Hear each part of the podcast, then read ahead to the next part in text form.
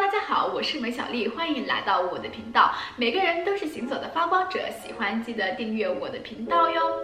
在前几天的直播当中，我们聊到一个话题，就是这几个月来，大家可能情绪浮动比较大，在期间可能会遇到，比如说像工作、原生家庭、家人、朋友、伴侣这些一些旧有课题的浮现。你有可能离开了一家你工作很多年的公司，或者说你可能会和朋友或者伴侣出现一些关系的变动和调整。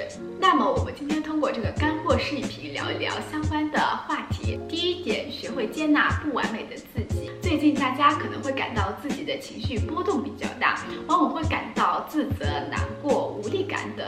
我们其实无需过于的苛责我们自己，这正是一个去释放和疗愈我们旧有情绪和创伤的机会。在日常生活中，我们可能无法接自己，也许我们对我们的外表、学业、家庭、工作、情感等感到不自信，我们也有可能无法接纳过往我们所经历的事件所带给我们的情绪和创伤。有的时候，我们往往抓着旧有的情绪和创伤，会让我们的身心感到疲惫，会产生萎缩的症状。同时，这也容易让我们对外界呈现一种自我封闭的状态，让我们关上了自己的心房。有的时候，当情绪和问题浮现，被我们看到时，我们可以进一步更好的转化。这个时候就需要我们重新去审视这个问题，往往会带给我们一个新的改善和一个新的起点。第二点，学会勇敢的表达自己真实的情绪和感受。最近，我自己和家人存在着在生活和工作等方面课题的浮现，一些往往我们一直忽略或者说是一直埋藏在深处的问题，需要我自己再次去确立我自己的立场。在这个过程中，也许我们和父母的观点并不相同，但是我还是仍然坚持选择表达我自己真实的感受。随着我们长大，我们越来越压抑自己的真实情绪和感受。现在我们试想一下，假如我们回到童年，想象一下自己只有四五岁，在孩子的状态下，我们是否更加容易的勇敢做自己和表达自己的感受？记得有一次我在小区楼下散步遛狗的时候，骑着滑板车来到我身边。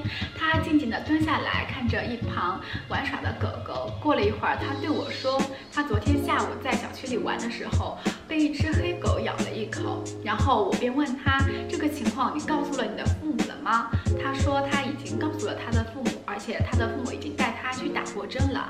在他诉说这件事情的过程当中，他的眼中并没有闪烁着害怕。其实有的时候，子也成为了我们成人的老师，教会了我们很多我们曾经遗忘的东西。第三点，情绪波动大，我们可以为自己做以下几点，比如说，我们可以多喝干净的水，多吃水果蔬菜，多让自己休息一下。我们可以多亲近大自然，学会拥抱自然，可以更好的放松和疗愈。你也可以通过写作、画画、运动、瑜伽、舞蹈等你喜欢的方式去释放你的情绪。当我们的情绪波动起伏比较大的时候，我们要学会战胜自己头脑中的恐惧，知道自己是有选择的。我们每天都可以试着保持快乐喜悦的心情，去转化我们的负面情绪。好了，今天的干货视频就到这里了，随手转发，让更多的人看到改变。如果你也喜欢我的视频，欢迎关注我的频道，一键三连哟。我们下期视频再见，拜拜。